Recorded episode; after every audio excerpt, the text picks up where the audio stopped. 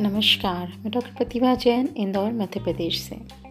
कल महाशिवरात्रि है, शिव और शक्ति के मिलन का दिन। अनादिकाल में ही भोलेनाथ ने अर्धनारीश्वर का रूप लिया था। ये बताने के लिए, दुनिया को यह जताने के लिए कि स्त्री और पुरुष दोनों एक दूसरे को पूर्ण करते हैं। दोनों के बिना दुनिया चल नहीं सकती। उन्होंने यह रूप लेकर ये संदेश दिया कि दोनों ही बराबर है, एक समान है। दोनों के आपसी सहयोग से ज़िंदगी चलती है, दुनिया चलती है। तो फिर क्यों अब ये खाई आ गई है दोनों के रिश्तों में? क्यों पुरुष में अहम है कि वह बड़ा है और क्यों आज की नारी में यह अहम है कि मैं क्यों झुकूं?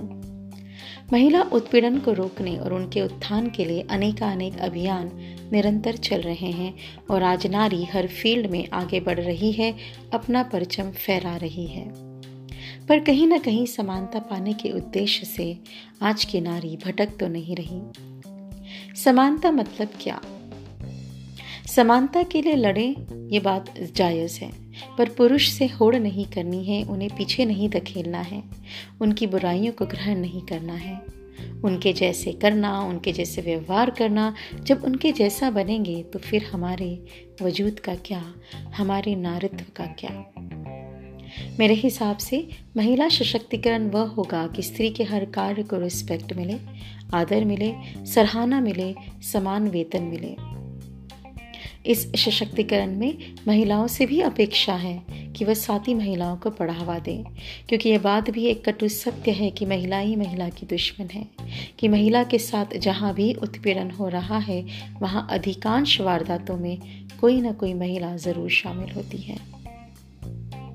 आप देखेंगे कि शंकर पार्वती, विष्णु, लक्ष्मी, ब्रह्मा, सरस्वती, राम, सीता, उदाहरण है अनादिकाल से समानता के, एक दूसरे को समझने के और एक दूसरे के काम में दखल अंदाजी न करने के। पर यदि किसी को ज़रूरत हुई या कोई मुसीबत आई तो उन्हें मदद करने हमेशा तत्पर रहते हैं। इसलिए अंत में, ओ स्त्री, ओ पुरुष। ओ स्त्री, ओ पुरुष, रहो मिलजुल खुश।